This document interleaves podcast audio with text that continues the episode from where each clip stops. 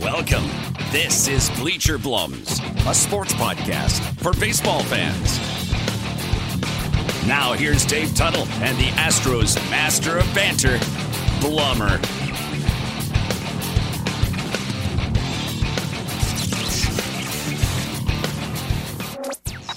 Here we go. Bleachers are open. Uh, good times ahead for those of you tuning in. And what I mean by tuning in is that our Social Nostra network is going off. We are well over 10,000 subscribers. And apparently, due to our viewers out there, we are getting 3,500 viewers on our YouTube channel of the show. So, my gosh, quick golf clap to those at home who are tuning in and putting us on the big screen because I know it's much more enhanced that way. But we are grateful to be on the Social Nostra Network on YouTube. Remember, you can go to bleacherblums.com and find us on YouTube, or you can find our podcast, which is everywhere, including iTunes and Spotify, iHeartRadio, and uh, everything's going pretty consistent. We're greatly appreciative of that. And uh, uh, the bleachers are starting to fill back up. We've got uh, more information about baseball. I am back from vacation, as you can see back in my uh, my, my self confidence room, I guess we'll call it today, where I can boost myself a little bit. But uh, Tuttle, man, it is good to see you. How have you been over the last week? Is everything good in the Tuttle household? Everything is good. I appreciate you asking. It's nice to have you back in uh, in Houston, there, safe and sound. I, uh, I, you know, I, I'm a little, I don't know. I, I guess apprehensive is the word. I, I kept thinking we were coming out of this thing and I, I think, as most of the listeners know, I'm not a big like news guy, and I don't get up every day and read the newspaper and follow. You know, I'm not a big news guy, and I don't like to be smart. And I no, I uh, I you know I kind of react to things as I see them, and you know we're just I I just see the hospitalizations, or I hear about that going up, and you know they talk about you know Houston especially. Sorry, Houston, that they, you know they might have opened up too soon. They've just shut down all the beaches in California pretty much. So oh, LA man, for July Fourth weekend too. I, I know. Laguna. But the reason they did it is actually smart. It's not because they don't yeah. want to have fireworks. It's because we've all been cooped up. And, you know, if they say, okay, let's keep social, I mean, if they open up the beaches, guess what? They're opening up themselves for liability, which we've continually talked about liability for professional sports organizations, liability for companies, yeah. liability for all these folks. Well, guess what? If Laguna Beach opens up the beach and all these crazy people have nowhere else to go, no bars, no restaurants, no, you know, the neighbors are still social distancing, guess where everyone's going to go? To the beach and they'll be mm-hmm. on top of each other. So, um, yeah, so I'm, you know, it's kind of a weird I don't know, most things in life, like you know this too. You work hard at something, you set a goal and you're like, all right, you just kind of work work your way there and you know, eventually you achieve that goal or you reach the destination and there's some resolution. I kind of felt like maybe a month, you know, to 6 weeks ago, we were kind of heading towards a resolution. We were having these, you know, you. phase phase 1, phase 2, phase 3 and uh, I think we're either yeah, we've regressed a little bit or we've slammed on the brakes. So I guess personally, the family's great, but um, but it's it's a little unusual still. The surrealism, or if that's even a word, the yeah. surreal aspect is uh, is. is just you know it's just kind of hovering. Yeah, no, it's surreal. I feel like masks are. It's just it, we live in a mask world. You mm-hmm. know, I have I, everybody in uh, downtown Houston or Harris County down here is mandatory mask. Uh, out here in Fort Bend County, where I live, we are just. I just wear a mask. I have I have two masks in my car. I have one waiting on the, the you know the entry table that I put my keys on. We it's just a mask thing, and I don't want to be part of the problem. I want to be part of the you know solution with so mm-hmm. many things that are going on these days. So it's a, bit, a little bit better to be proactive. Uh, you know, this is going to be a great podcast for us. It gives us a chance to vent uh, a little bit about the COVID issue. It gives us a chance to vent about Major League Baseball. And speaking of, you know, St. Arnold brings you what's on tap. And what we've got on tap is a very special episode of Bleacher Blums because I'm going to bring in Brian McTaggart for us to interview and talk a little bit about Astros roster issues, what to expect this season. Tuttle has some questions about the COVID 19 crisis and baseball. Uh, we're going to you know, Brian McTaggart is a native Houstonian. We're going to get into some of the Houston and West Coast issues that are out there. So that'll be a lot of fun. And then we are going to finish this podcast off after we get done talking to Brian McTaggart here real quick. Is that we're going to have what'll Tuttle say and a little bit of Bleacher Blums. But there's one thing I want to start this podcast off before I get to uh, to get to Brian McTaggart is it is Wednesday. It is July 1st, so happy July. But Uh, today, I have that written down. what's that? I have Oh, it you written know where we're down. going to. Yeah, yeah. It Apple doesn't have it as a pre uh, pre uh, a pre pr- uh, predicted holiday, but it's Yes. there. Yeah, I know where Yeah. you're going. Go for it. Today is Bobby Bonilla Day. That's He right. gets 1.19 million dollars until the year 2035, I believe. And I'm not sure he he finished playing in 1999, I think, but I'm not sure how he did this. But it was absolutely just pure genius. I'm not. I mean, 2035 at 1999. I don't know if I could have predicted I'd be alive in 2035, but somebody's going to get that 1.19. And today, just like every day until 2035, he will get 1.19 million dollars. He hasn't been furloughed. He hasn't been released. He hasn't been in the MLB agreement. He gets the cash. You know, it's so great to think about Bobby Bonilla Day. There's a couple things. First of all, I'm going to start using that as the marker for our podcast. So I think over November, December, we were like, hey, you know, we've been doing this podcast for a year. Yeah. I mean, this is our second Bobby Bonilla Day. Like, hey, the the Bleacher Blums podcast has been around for two Bobby Bonilla days. So It's a great We're way just- of looking at it. That's yeah, a so measure next- of time. yeah, so next year, hopefully, we're going to make it to Happy uh, Bobby Bonilla Day uh, for year three. But uh, yeah, I mean, it, uh, I I think I said this when we talked about it last time on Bobby Bonilla Day, which was uh, exactly 12 months ago. That um, I don't know if he could even even foreseen the genius, his agent or the Right. negotiated contract. I don't think it's something where he was like, "Oh, this is the greatest contract that's ever been done." But I, I asked you, I believe, that I thought more agents and definitely more players should think about money deferment. I read a really interesting article um, about these Stanford graduates, and I should remember the name of the company. I don't know if you saw it, where they're pooling money, basically creating hedge funds or uh, like a money market fund for baseball players. Oh, wow. So they find guys that with decent si- signing bonuses and they pool their money. It's like a little investment fund. And if two guys make it and four guys don't, I think they cap it at like six to eight guys, depending on your risk. Then everybody shares the money as it grows and accrues. But basically, when you have access to this money, put it in a fund. I'm like, only Stanford guys could think of that. Um, I'm, I'll share the article with you. I didn't finish reading it. I, I read it last night, and I meant to bring that up. But it's very appropriate around this. Uh, this yeah, good for them for thinking of that. That's this great. momentous occasion of Bobby Bonilla Day. But the Mhm. deferred money, I mean, it, people, we want immediate gratification, but we continue to talk about how baseball players have this small window of earning and they get, you know, pretty large sums of money, which always freaks the, you know, the GP out, the general public. But honestly, if you could pool your money or take a share and put it towards your kid's college fund or, you know, Yeah. things Hey. that things that smart people have done you know, it takes a lot of worry away. And I think Bobby Bonilla has probably lived a fairly charmed life. And every day on July or every year on July 1st, you know, it's, uh, it's just another reminder of uh, what a what a charmed life he's living. I, I have a question about Bobby Bo. I'm wondering if he still talks to Barry Bonds. I mean, Barry Bonds was kind of an ornery guy. I just they were they were a, a you know formidable pair there in Pittsburgh for a couple of years. I Oh my just wonder gosh, if they're yeah. I wonder if they're buddies. You know what? That's that's a good question. I'm not sure. I'm not sure that if you even know this, or if too many people know this. But Bobby Bonilla still is active in baseball. He works for the uh, Players Association. Um, I'm not sure exactly. Yeah, I'm not sure exactly what his title is or what his role is. But uh, knowing the people that I do within the uh, Players Association, when I do see them around the ballpark, I will occasionally see Bobby Bonilla floating around and Oh, uh, cool. get a chance to talk to him. But uh, I would imagine being a part of the union, even though Barry had his issues with the uh, Players Association, which is a whole nother podcast, Mhm. um, you know, still talks. I would imagine he still talks to him Yeah, yeah. because it feels like Barry is even trying to work back into the good graces of everybody in baseball for obvious reasons, the Hall of Fame. Yeah. But uh, you know, Bobby Bo is good people, man, and Oh, I don't good. know how he was to his teammates, but the the guy he's been to me and the way I've seen him interact with other people, he's a good dude, man. Yeah, I heard he's a really personable guy, and I wasn't asking. I was just more asking as a Giants fan, I guess, because they kind of Yeah. they went their separate ways. But I, I actually, I think you might have mentioned it last year. Now that it, I, it rings a memory or uh, rings a bell that you said Bobby Bo's still around the game, and it's funny because I thought he would just be golfing every single day, but maybe he does a lot of that too. hmm I'm sure he does. And uh, getting back to baseball a little bit after we, uh, you know, celebrate Bobby Bonilla Day, we are going to bring in Brian McTaggart, the beat writer for MLB.com, and more often on Astros.com is where you see some of his work. So we're going to bring in Brian real quick and talk to him about some Major League Baseball and some Astros.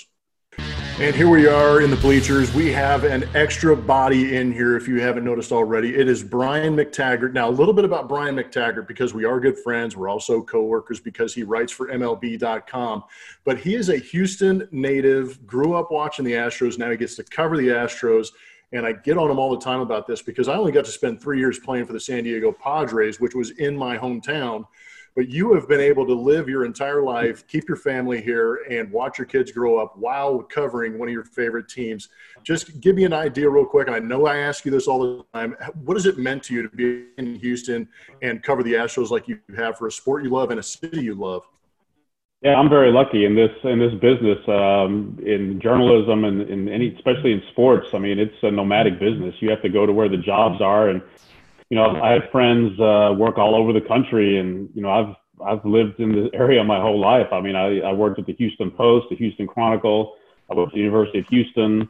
Um, I mean, I haven't I haven't had to venture out. I mean, I've been very fortunate. Yeah, and to cover the Astros. I mean, they're a team that you know I started going to games in the late '70s with my dad, '77, '78 and uh, you know, in 2004, I got a chance to start covering the Astros on on a daily basis. And uh, yeah, I've been I've been very fortunate, and uh, you know, hopefully I can tough it out for what 10, 15 more years, and uh, and have my whole career in uh, one city. So it's uh, it's unusual, but yeah, it's it's been very it's been I've been very lucky.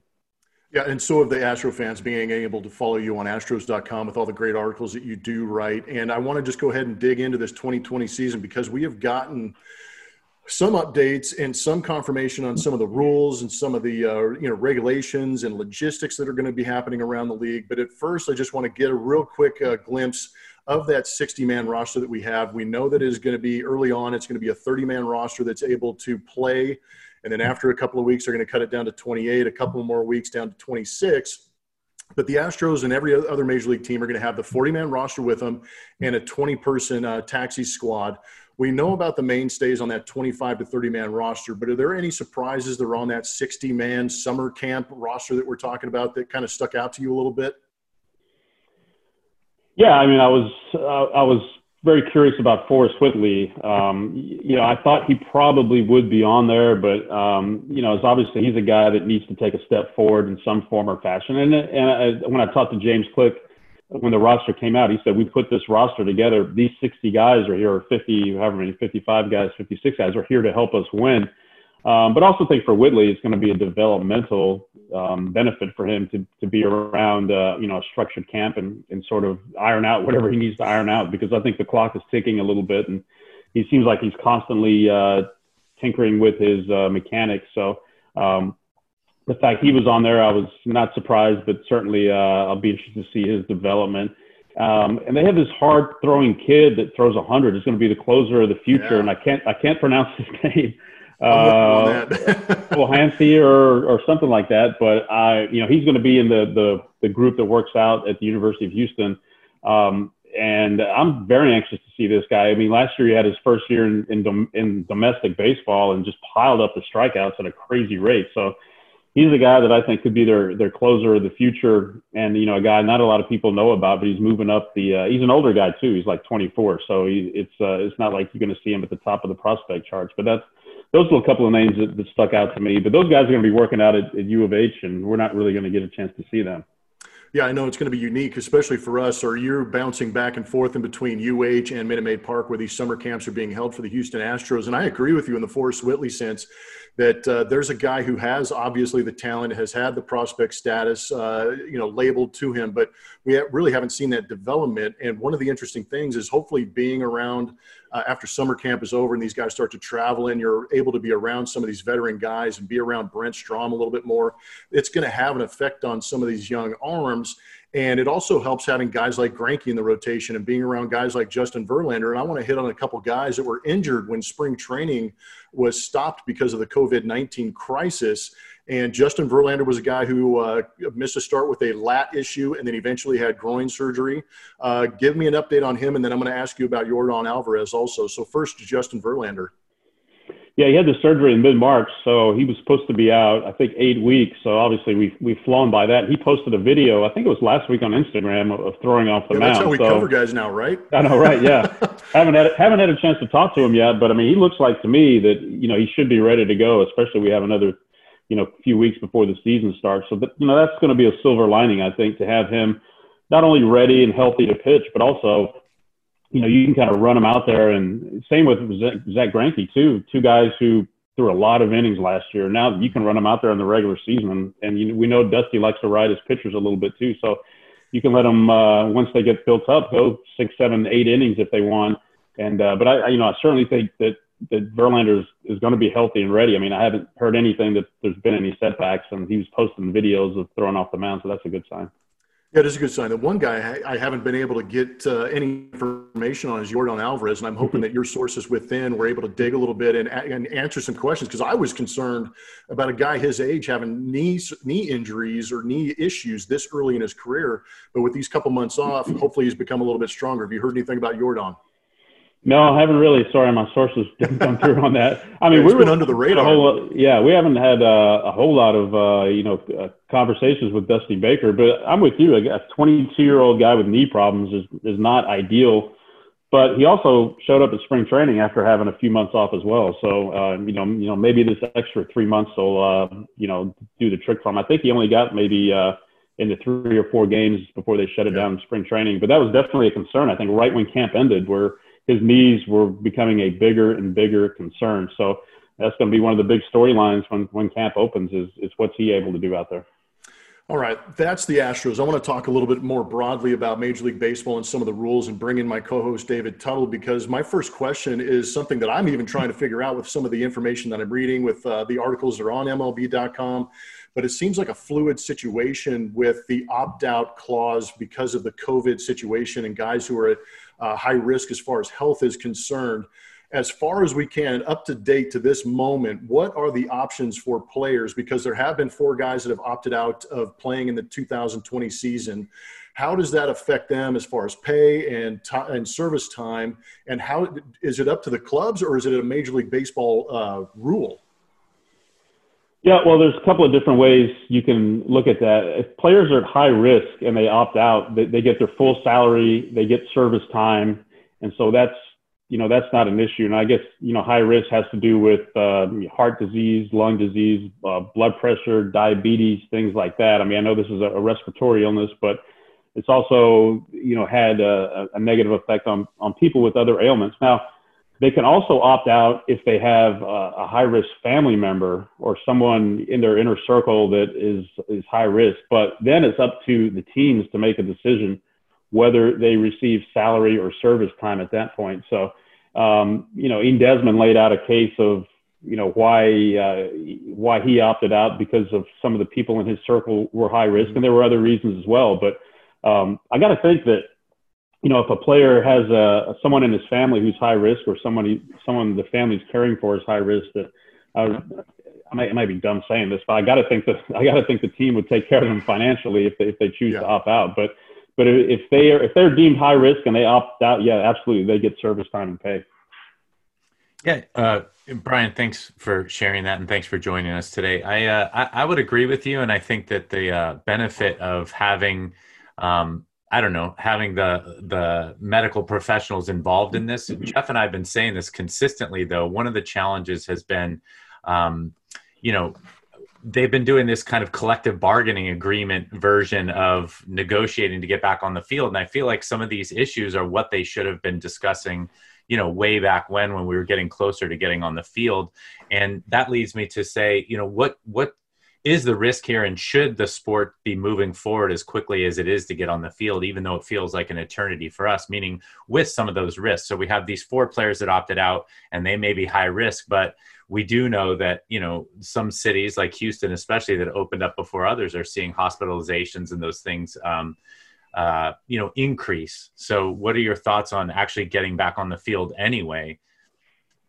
yeah, I think it's very risky, and you know they've certainly laid out the detailed protocol in the, in the manual they set out. I mean, there's uh, it's it's going to be uh, uh, a lot of hoops the players are going to have to jump through. Anybody on the staff even get in the ballpark, and then the travel is a whole different story. and we're going to have players test positive. I mean, I, I think it's only uh, you, you have yeah. that many people traveling. You know what? How many? However many players are hundreds and hundreds, plus the extra players that are traveling now in the taxi squad, the, the three, four extra players they can carry, the staff. Someone's going to test positive, and you just got to wonder how negatively or that's going to affect other other players or other players going to decide to opt out at that point or coaches going to opt out. Um, you know the astros have an older coaching staff an old older manager with dusty baker. So those things um, have to be taken into consideration as well. But i think if they can pull it off I, I, I wouldn't say i'd be surprised but i'd be impressed because they have a lot of hurdles to clear i think even before they get this thing off the ground. And um, they're not in the bubble like the NBA. And so, yeah, you have to go, if you go on the road, you have to stay in your room and, and things like that. Mm-hmm. But I mean, that's going to be hard for, to police that with every player staying in his room when, you know, there's a restaurant across the street they like or, or whatever the case. So um, it's, it's going to be a, a real challenge, I think, to keep everybody absolutely healthy.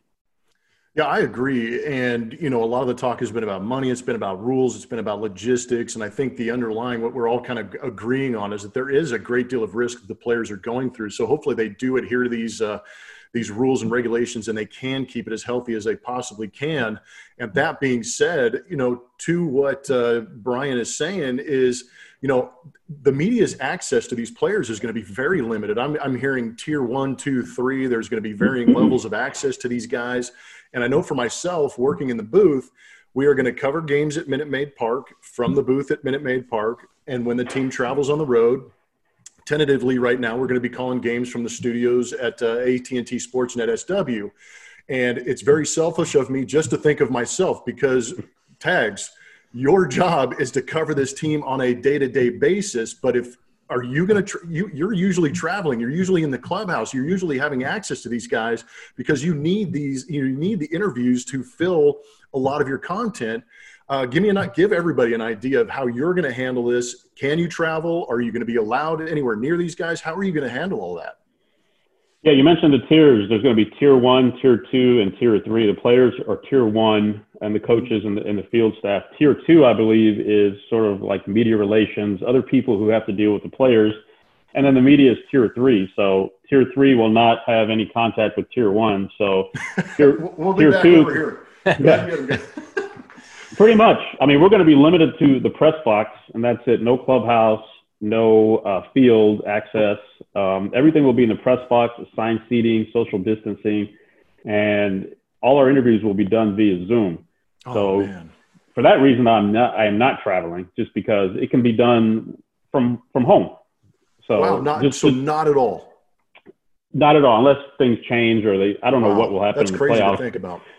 Yeah, and also, I mean, when we cover as a beat writer, when you cover a team on the road, that is that is your most um, beneficial time because you have more time in the clubhouse. There are yep. fewer reporters there, so you that's when you really get to know the players, get to talk to the players more because it's really hard at home because um, they're in and out of the clubhouse quicker. They get on the field quicker. There's three, four times as many reporters. So there, and the generally the home clubhouses have more places the players can hide than the road clubhouses. So, yeah, missing that road clubhouse time is is, uh, is going to be difficult. So, you know, I think I'll I'll be like you guys uh, when they're on the road. I'll be uh, you know doing some Zoom interviews and, and watching the game. But I was telling somebody today, just you watch it, you go to the game, and between innings, so much stuff could happen. There could be an injury. There could be, uh, you know, a, a, position player switch. The manager could go out to talk to the umpire about something. So many things that you, you see with your naked eye, even yep. between innings, you can't see on the broadcast till later. And, you know, you're not going to get that when you're not at the ballpark. So. I'm with you on that 100%. That's going to be the hardest part is all of the, the, the ins and outs and, uh, you know, the little idiosyncrasies that are in between that actually help us tell the story. Absolutely. Yeah.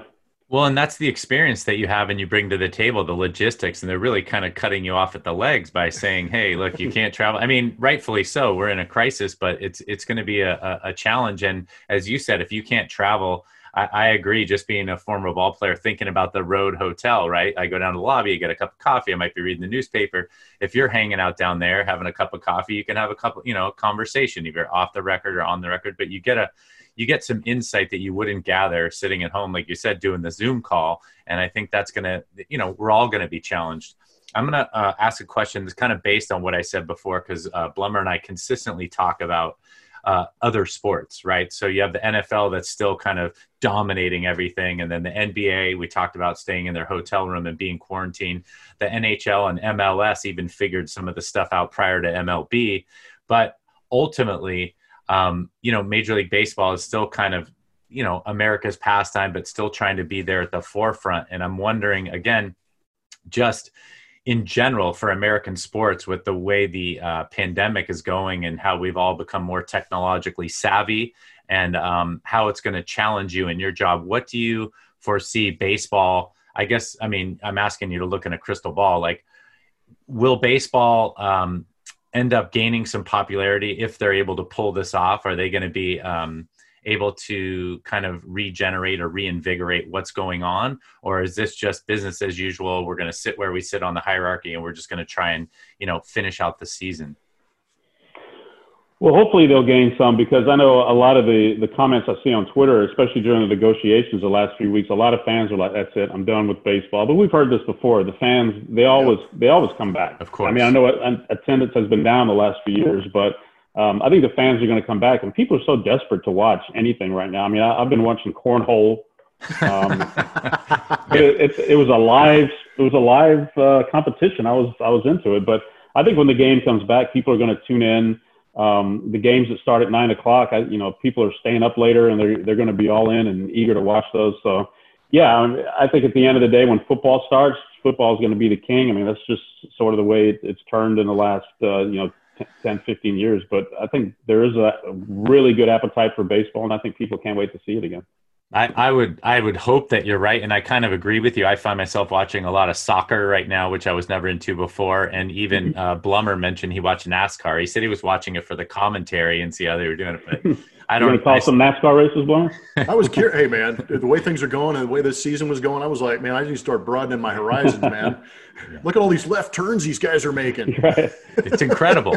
and then I, I, and Blummer has a question kind of related to this, but I wanted to kind of see how the season will shake out. Like I've seen both sides of this, right? There's going to be a lot of parity because we have a shortened season, and then there's going to be no parity at all because we're you know we can you know turn our rotation over and we can you know ride kind of the big players and the big payrolls into success. Do you have thoughts around that? Like, what are we going to see? The cream rise to the top, or are we going to see a little more parity here? And one of my favorite tweets that I saw was the San Diego Padres are in first place with 60 games to go. So, I mean, there, there's yeah, well, a lot of that going on. I think I think there will be a lot of parity. I think some teams are, are going to be in contention from the or in contention from day one. It may change the way they do things. Maybe they put their foot on the gas. You know, they have the August 31st trade deadline now, so you're going to have to decide uh, pretty quickly whether you're in it or not. I mean, look, last year we all know the Nationals got off to that terrible start, would have missed the playoffs in the 60 game season, and they won it. Texas Rangers would have made the playoffs last year after 60 games. So, um, about that. Yeah, so I, I think that's going to change the way some of these bubble teams um, sort of handle things, and maybe they put the foot on the gas a little bit and say, "Look, let's just really go for it here." And I think in the AL West, there's a couple of those. I, mean, I think the Rangers could be a team that is going to be in contention just with uh, you know some of the additions they made on the pitching staff. Pitching Angels, staff. I yeah, Angels. I mean, look, Rendon, and Ohtani's back. Um, they're going to be a dangerous team. That's the thing. I mean, you get hot for a month, you're in this all the way to the end. Um, last year, Seattle started 13 and two, and I think after what 44, 45 games, they were still at 500. So, mm-hmm. uh, so I mean, how would they approach the last you know few weeks of the season if they're in it? Are they going to make trades instead of getting rid of guys? So, I think um, pretty much every team except maybe Baltimore and Detroit, Padres maybe, but heck, they might even be in it in the in the in that tough West division. Who knows? But yeah, I think I think everybody's going to be in it. I think it's going to be cool. Great. Yeah, the the shortened season is going to be cool. Uh, there's uh, rule changes, the universal DH, and uh, the the extra innings with the runner at second base. Those are going to be different to get used to. But I want to ask you one one last question, uh, or a couple of questions. I don't want to say one last because that's always like a media guy's nightmare is to say that and then have a follow up. but I'm going to have a couple more questions for you, tags. Uh, what stat statistical oddity are you looking forward to? And I mean, you know is somebody going to win the ERA title with a 0.5 ERA? Is somebody going to hit 400? Is there going to be a guy that hits 20 home run, 25 home runs in 60 games? What are you looking to anything uh, as far as a shortened season? I was thinking yesterday. I was watching on TV and they were making some predictions about who's going to lead the home run race, and I, I, think they were coming up with somewhere around 19, 20 home runs. If you can hit, if, if someone gets to 20 home runs, I think that would be impressive. But what if someone does hit 400? I mean, how would how would history look look back on that? I mean, it would be to hit 400 over 60 games is nothing to sneeze, no, uh, sneeze at, you. of course. Yeah, but there's going to be a butt after it. But it was only it was only 60 games, so I, you know, Jose Altuve has hit. Uh, I think I think he said over 460 game stretch a couple of times in his career, and wow. and he's and he's a guy that you talk about health. Um, you know, resting, getting rested up back to where he needs to be. I mean, I think, and for other reasons, I think he's going to come out with a lot to prove this year. And um, boy, it'd be fun if they make a run, makes a run at it, wouldn't it? No, absolutely. And that's one of the guys I'm actually expecting to go out there and be on a tear because we have seen moments where he has gone on tears for months at a time, hitting it well over 400, especially if you take some of the road situations he's been in. But uh, Tags, I want to thank you for your time. But before we go, there's a couple of things that, you know, people need to know about. We know you love beer. So do you have a favorite uh, St. Arnold beer that you like drinking? St. Arnold. Uh, let's see. Um, is there uh, pressure's on the? Uh, I know it's the uh, lawnmower. Yes, my man. The lawnmower like is one? a very good summer beer. And a lot of people, you know, what the most frustrating thing for me, knowing that you're not going to travel and I'm not going to travel, and the bar situation is, when is the next time, or the next time we get a chance? People don't know that you are a huge karaoke singer, and you do a phenomenal George Strait. Your first song back from uh, a karaoke hiatus is going to be what? Boy, that's a good one. Are you going to be there? I, I, you better damn well believe it, man. I better be there. hey, I'll zoom. We'll zoom into it. I'm in. well, I probably have to go with the greatest country song ever recorded by George Strait, which is Amarillo by Morning. You can't go wrong with that one. So that that that that'd be a good way to kick it back off, wouldn't it? That is outstanding. I would look. I would greatly look forward to that, and I would be in the front row with my lighter up, singing with you, boy. Um, one last question before we go, because you've got a couple of West Coast guys, and then we have you, the native Texan Houstonian. In and Out or Whataburger? Whataburger. Come on, man. By by far. What do you say, David? In and Out. Oh, I'm in. I'm in and out. Yeah, yeah. So, but we, but that's. I think Jeff knew that was a loaded question. And even if you, even if you liked In and Out, Brian, you're. I mean, you got no shot. You you got to go Whataburger just to defend your uh, your home territory on this. Yeah, I mean they've opened some in and outs here, and they opened one in Dallas a couple years ago, and I was like, I was like, I felt like they were invading our territory. I'm like, what are you doing? oh no! Get, I think they're. I think they have some in Houston now, don't they? So. Oh, how about this? So we moved out here three years ago, and literally last year, in 2019, they built one about 15 minutes from the house. So I mean, it, it couldn't have worked out perfect. And you know what it's great for? And I know you're going to hate this. Is it works for my recruiting of Californians to come out here and hang out with me. And I know that probably drives you we're and other full. We're full. Nuts. No, no more. We're full, we're capped off. There's a, there, there's a housing cap on the market here in Houston, and nobody else. Uh, tags, you are the best. I appreciate you. I can't wait to see you because it sounds like you're going to be on the same level as I am as far as the press yeah. level. We'll be able to see you, right?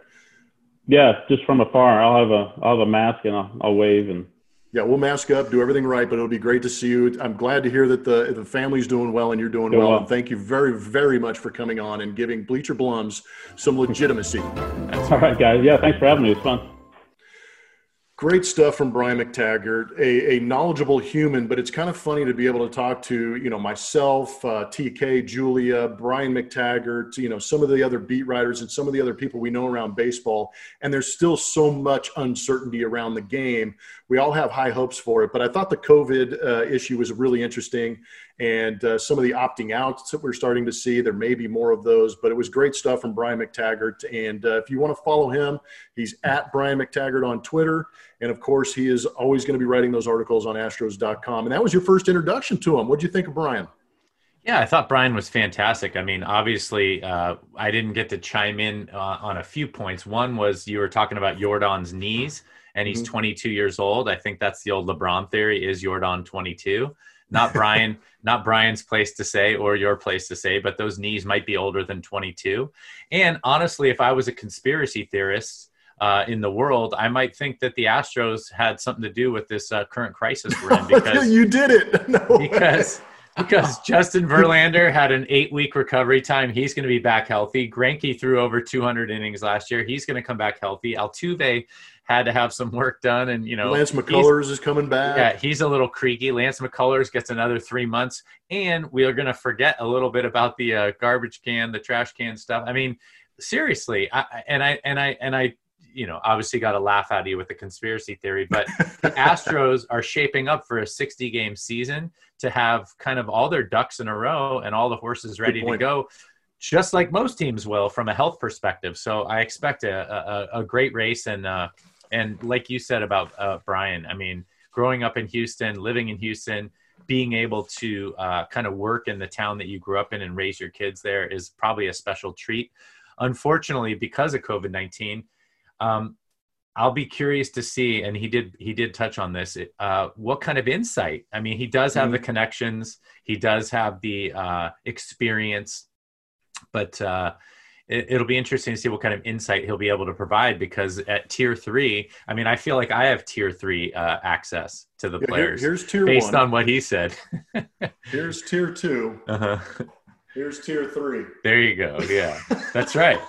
I mean, and in all honesty, like I said, I feel like I have tier three access, and I'm You're not in perfect ma- shape for it. Yeah, I'm not a major league baseball beat writer. So, um, no, no, no. And I, I love that you're laughing. I just think it's going to be a challenge. I mean, everybody's yeah. been challenged by COVID 19. He hasn't been furloughed. He still has a job. He still has to write his articles, and he's still going to follow the team.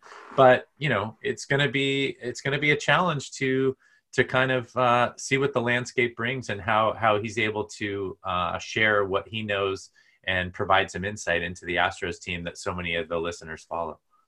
Yeah, and now that we've had him on, we can always bug him and try and get him back on, maybe in the middle of the season, 30 games in, and see what his feelings and emotions are about the game, and maybe retouch that uh, what Tuttle is talking about as far as how is he handling you know writing these articles not being able to get near these guys and get those questions but as big as those challenges are one thing that is not a challenge especially for me and being on this podcast is that i've got a co-host that is not going to be furloughed because you can't get furloughed from something you don't get paid for so here we are with what'll tuttle say yeah, what'll Tuttle say today is uh, I'm back to my customer service stuff, but it's going to be an interactive what'll Tuttle say, Blummer. So Ooh. be be ready. So I, I heard this from someone else talking about. I don't know if it's an age thing. Yes, please be ready. um, about uh, when you see people at the grocery store now, especially wearing masks, so they're a little more incognito. And you better not be talking about Trader Joe's.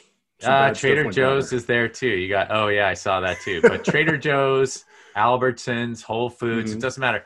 When you go uh, to put your groceries into the car, and you're watching someone because you're either sitting in your car on the phone or and they look around and you look around and they put the cart like right in between your car and their car and they get in their car and drive away. Like like so the question really is this is the interactive. So it's like dude like and, and again i'm gonna be a little judgy here. Not often the youngest fittest people that kind of look around and go you know what that little cart stall over there it's eight feet away that's a little too far for my little legs to carry me. I'm just going to leave the cart here.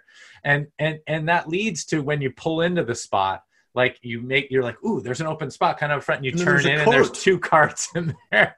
And you're like come on people. Son of a. Son of a. So so the question is really do you say something? And i'm getting better at not saying things but i do. I'll roll down my window every once in a while and you know, some days I'm feeling good. I'm like, hey, uh, you know, the cart stall's right there. I'm gonna have trouble opening my car door. And then other days I'm like, I look at them, go, really? Like, are you really gonna leave the cart right there? You know, I'm I'm turning into the Trader Joe's lady already. So we already know I'm we already we already know that I'm a crotchety, grumpy old man. But man, the grocery cart thing is a, a frustrating thing, but I think it's a microcosm of what we see with people in society. And I'm curious to know first of all, if that obviously bothers you, but like, are you the kind of person that just shakes your head and carries it with you? Or on occasion, will you reach out and say something to people in a locker room, like sarcastic kind of like, I always try and have yeah. a nice tone, right? Like, oh yeah, hey, that's a really nice place to leave the cart. Wow, you did a great job of parking that cart three feet away from where it's supposed to go. That's right, exactly. So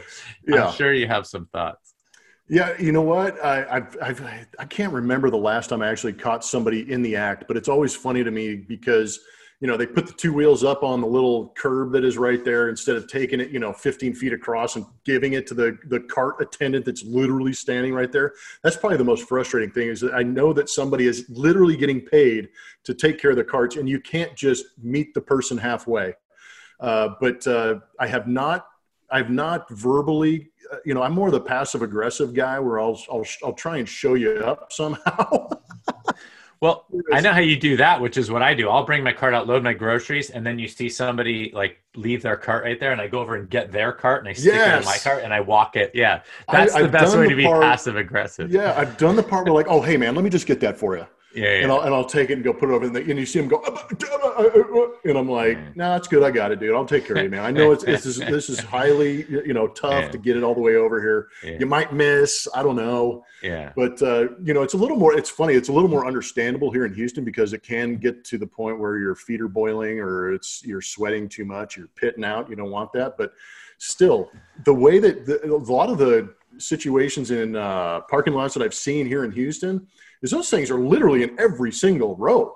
Oh, I mean, yeah. it's it's not that hard to put it back there, but uh, luckily those those people have not found their way into my line of fire, so to speak, for lack of a better. There, there are many other folks in your line of fire, but just not the group. and again, I mean, we can. I'm sure we'll get some comments on uh, in our mailbag, uh, but we can extrapolate that into other areas of life. That's that's the reason i get frustrated right? So it's not just about the grocery cart. It's like what are you willing to do to make your life convenient others inconvenient mm-hmm. or what are you willing to do to help people? Um, you know like it's you it's said, habits. It's creating the habit. You know are you the, are you the person that like actually thinks about saying, no, I'm not going to take it the extra 10 feet? Or are you the person that's like, I'm just going to get it done. I'm going to do it right. And hopefully it turns yeah. into a habit and in other aspects of my life. You know, that's where I hope that uh, that trend or that habit continues is where you say, you know what, this is, uh, and again, I don't know. I mean, is following rules cool these days or not? I mean, is that a rule that you're like, ah, screw it, it doesn't apply to me? Or I don't yeah. know. But it just, you know the, the the common decency i think is more of the rule That's, than the actual right. rule of putting it in there right. you know the expectation of of not having that person pull in and go son of a bitch yeah. wanted to park there but that That's cart's right. there discipline equals freedom we've heard that somewhere before yeah. you know i'm going to be disciplined about doing this and guess what i don't, I don't have a guilty conscience and I, I live a better life i uh, i wanted to show my little norcal shirt representing the giants here on this uh, houston heavy podcast but uh but I will give a shout out to them at the end of here. What'll Tuttle say here is they are also doing the cardboard cutouts that I kept referencing that the Bundesliga is doing. Yeah, San Francisco, Oakland A's go figure. too. Did yeah, it's got to be yeah. the Bay Area. Yeah, the Bay Area yeah. is the most liberal place in the country. Anyway, season ticket holders, I I believe, get a free uh, poster initially. Oh, nice. And then if yeah, and if you if you don't own season tickets but you want to uh, have your face on the cardboard cutouts in the stadium, then you'll uh, then you can just pay. I can't remember what it was, somewhere between twenty five and five hundred dollars, something like that. So yeah, there was a wide range. I'm not sure how you very maybe it's closer the more shots you get on camera, but it's like Oakland yeah. was fifty to one hundred and fifty. Now my question is, for you being a Giants fan, mm-hmm. and you know maybe other teams do this around the league, how if you let's say you are the San Francisco Giants and you're selling these and you get a request for a, a cardboard cutout and I want to put my Dodgers hat on or my Dodgers jersey on. How do you feel about that? Can I do that?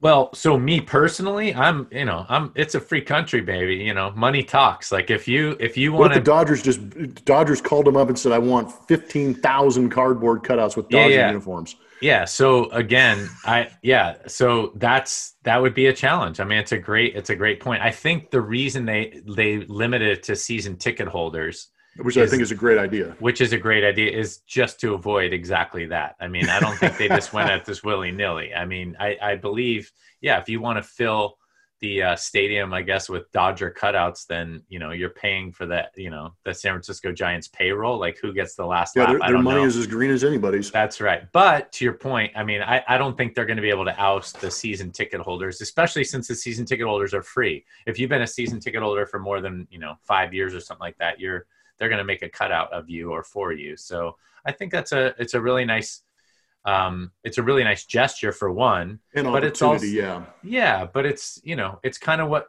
we all try to do um, with our gyms, like our CrossFit gyms that are independently owned. I think a lot of people try to p- prepay their membership for three to six months so mm. that they could keep the coaches and keep the programming and just you're going to get it docked every month so if the season ticket holders don't want their money back and there's going to be a 60 game season they've already spent the you know 500 to you know whatever it is 2500 you know $25 to $2500 excuse me for their season tickets why not give them a cardboard cutout in the stands yeah, no, I like it, and it, will be a lot of fun for us. Actually, I think as broadcasters to have some of those cutaway shots, or you know, directors are going to have a, a blast with you know after a guy hits home run, they're going to zoom in on uh, a cardboard cutout of somebody. Yeah, exactly. Somebody set up like that yeah. cheering. So uh, it, it, will open itself up for a little more commentary, I would imagine too. Well, and I think that it would be it would be really cool to be able to kind of send a picture of yourself like each game. Like each game's a little oh, bit wow. different. Like you know, take a selfie, send it in, or mm-hmm. you know, maybe you could have all the emotions. Then then we're getting a little crazy, right? No, that's good. we should patent this. You heard it here first on Bleacher Blums. Put up monitors. Oh, Put up yeah. little monitors and then we can Zoom watch the game from our homes. But if, you, if you're one of the unlucky bastards with their their screen down the left field line that gets yeah. tanked by a foul ball and your screen goes out, yeah tough break, man. you got to buy a new screen, yeah, or buy a new monitor. Some guy buys the big monitor and sits right in front of you, which is what happens at the game. Like, hey, can you down in front of your big monitor? the big monitor is blocked by the little monitor. Hey, my mm. kid's trying to watch the game. Sit down. Like, that's exactly right. You start buying monitors. Some guy's buying a 60 inch flat screen and put it right in front. Dude, that would be front. outstanding. Oh my gosh, that's well, funny. Oh, off, okay, you got me crying a little bit. That was good. off the rails. That was hey, what yeah, i say. All right, so Blum's Blast is coming up, right? And, and here I, I got to be somber about this too. Even though you finished oh. strongly, I'm gonna, I'm going to finish mine a little bit uh, with a question for you. Uh, but uh, Blum's Blast is going to be a little bit tempered because I think there's an underlying theme, and especially after the conversation we had with Brian McTaggart.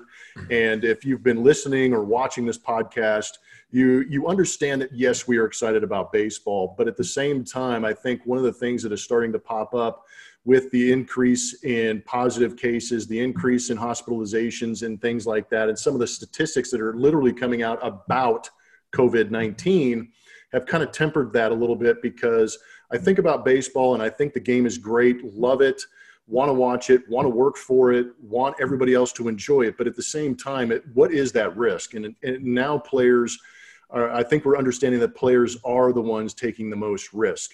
Uh, I think in the NBA, in the bubble they're in, uh, hearing some of the comments from Adam Silver, the commissioner of the NBA, I thought it was very interesting that he said that we've set up this bubble. We're going to put players in it. We're going to expect them to adhere to the rules, but I'm going to leave every once in a while if I have to or if I want to. And I just don't see that as being fair. And it and it that's what really kind of sparked the idea of the players are making this choice.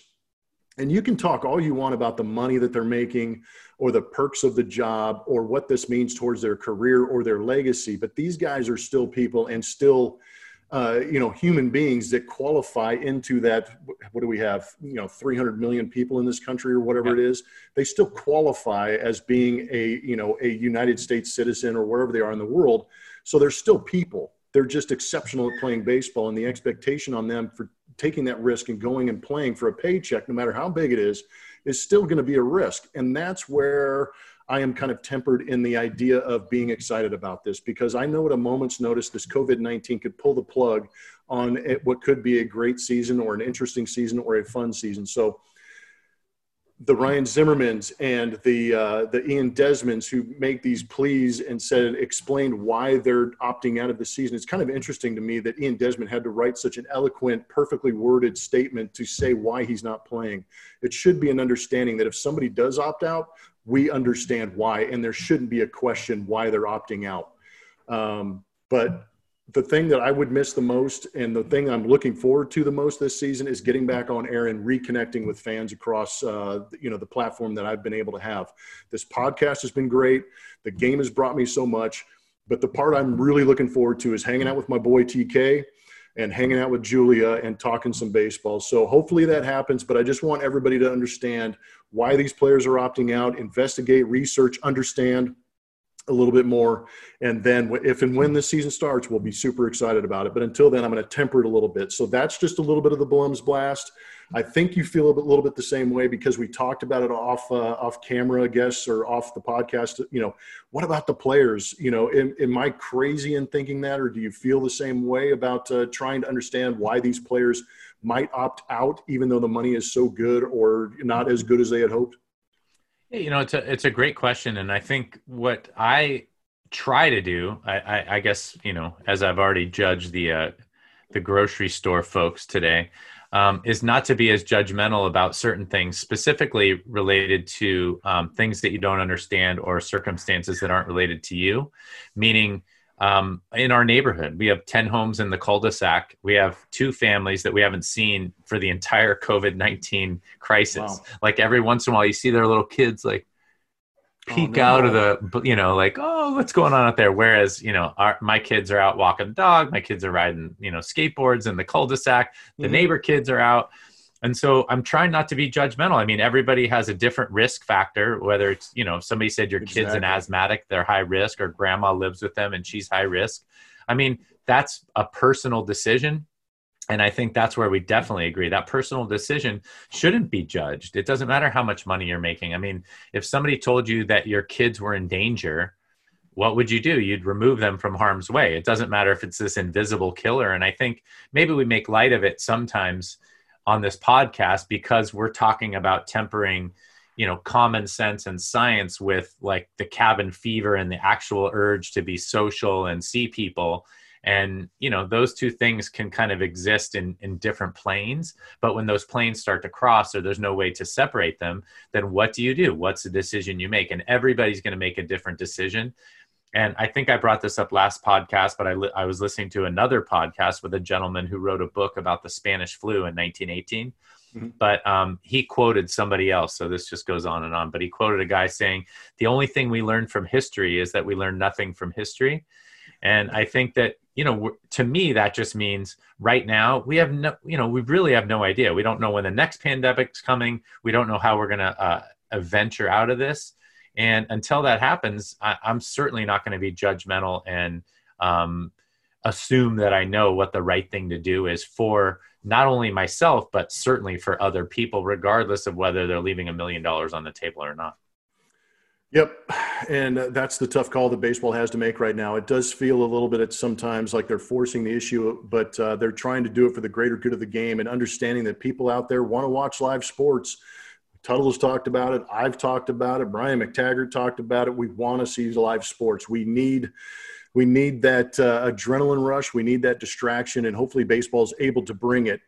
Now, this weekend is going to be July 4th, and I'm going to end Bleacher Blums with this question because it's one of the things that happens on July 4th that absolutely grosses me out every single time I see it the hot dog eating contest. Yeah. Good God. I don't know if you've ever like sat down and actually watched one of these things, but uh, dude, Joey Chestnut apparently is going to do this thing via Zoom or something or, or somehow virtually have a hot dog eating contest. I'm not going to watch because it's hard enough that, you know, the one time I did watch it, it was friggin' gross, man. The dip in the hot dog, the yeah, and a hot dog, just, I mean, whatever. are you going to, have you watched it? Are you a, are you a hot dog eating contest uh, aficionado watcher? I'm not. You know, it's funny. Uh, McTaggart brought up the uh, the fact that he's been watching cornhole because it's a live event. I mean, yeah. I have not stooped to the level of watching cornhole or watching a hot dog eating contest. It's not maybe as uh, egregious as you know you're saying uh, in oh. terms of like not liking hot dogs and watching them dip it in water. It's just you know to me it's not really a sport. It's kind of gross, and I just I don't know. I've I've passed the days of wanting to eat like that. I think when my brother and I used to go to McDonald's when I was a kid, and you have a brother that's close in age, it was like my mom would, you know, all right, order what you want. I'm like, all right, I want uh, two Big Macs, uh, quarter pounder, large fry, and then my brother would be like, I want two Big Macs, quarter pounder, cheeseburger. I'm like, all right, I want another cheeseburger. Like we were trying to eat as much as we could. Other, yeah. Yeah, turned into a contest. My brother That's, and I would do that with the Little Caesars square pizzas. Oh, Remember those things? Yeah, we'd each eat one ourselves. We just sit there staring at each other like, "Why did we do that?" Yeah, that's right. and you, you know, you leave a crust, and then he doesn't leave a crust, yeah. so you're like, you pick up the crust. You're like, I don't know. That's got to be a young man's thing, but yeah, well, hey, eating cameo. contest. Hey, hello, hey, girl. Why are you apologizing? You just enhanced our podcast, babe. That's right, and we'll have we'll have Kevin keep that in. Yes. Um, so, so to your point, I mean, it's it's not something I'm going to be watching, and I, I thought you were going to bring up fireworks again. We've talked uh, pretty extensively about fireworks on here. I'm it's going like, to get the biggest box I can today. Trust me. Well, Houston, Texas, have at it. Here, you got to like sneak it in, you know, sneak it into the state, and then hope it's uh, hope it even goes off. I guess, but uh, yeah, we have all the some to you. Do you think they'd actually get that across the borders? I don't know. It's not really that important to me because I don't want to upset my neighbors. I guess I'll let them upset me. Um, All right. Hey, babe, you got anything for us as long as you're here? We're, we're about to finish the podcast. We're just yeah. we're just closing oh, things ask, up. Talking. Ask ask Corey if she's going to watch the uh, hot dog eating contest. Are, are, you into the hot dog eating contest? No, that's disgusting. It's July Fourth, and Joey Chestnut's going to go for another championship virtually. How are you not concerned about this? What? Louder. Where they dip it in the water. Come here. Yes, they what? dip it in the water. Going on that. You can She's right here. I hope you can hear. Yeah, we can here, hear. Hold on. Oh. What, babe? It's gross how they dip the hot dog in water. Nobody yeah. likes dipping their hot dogs. It's not good. it's disgusting. It's gross. Thanks and, for making a cameo.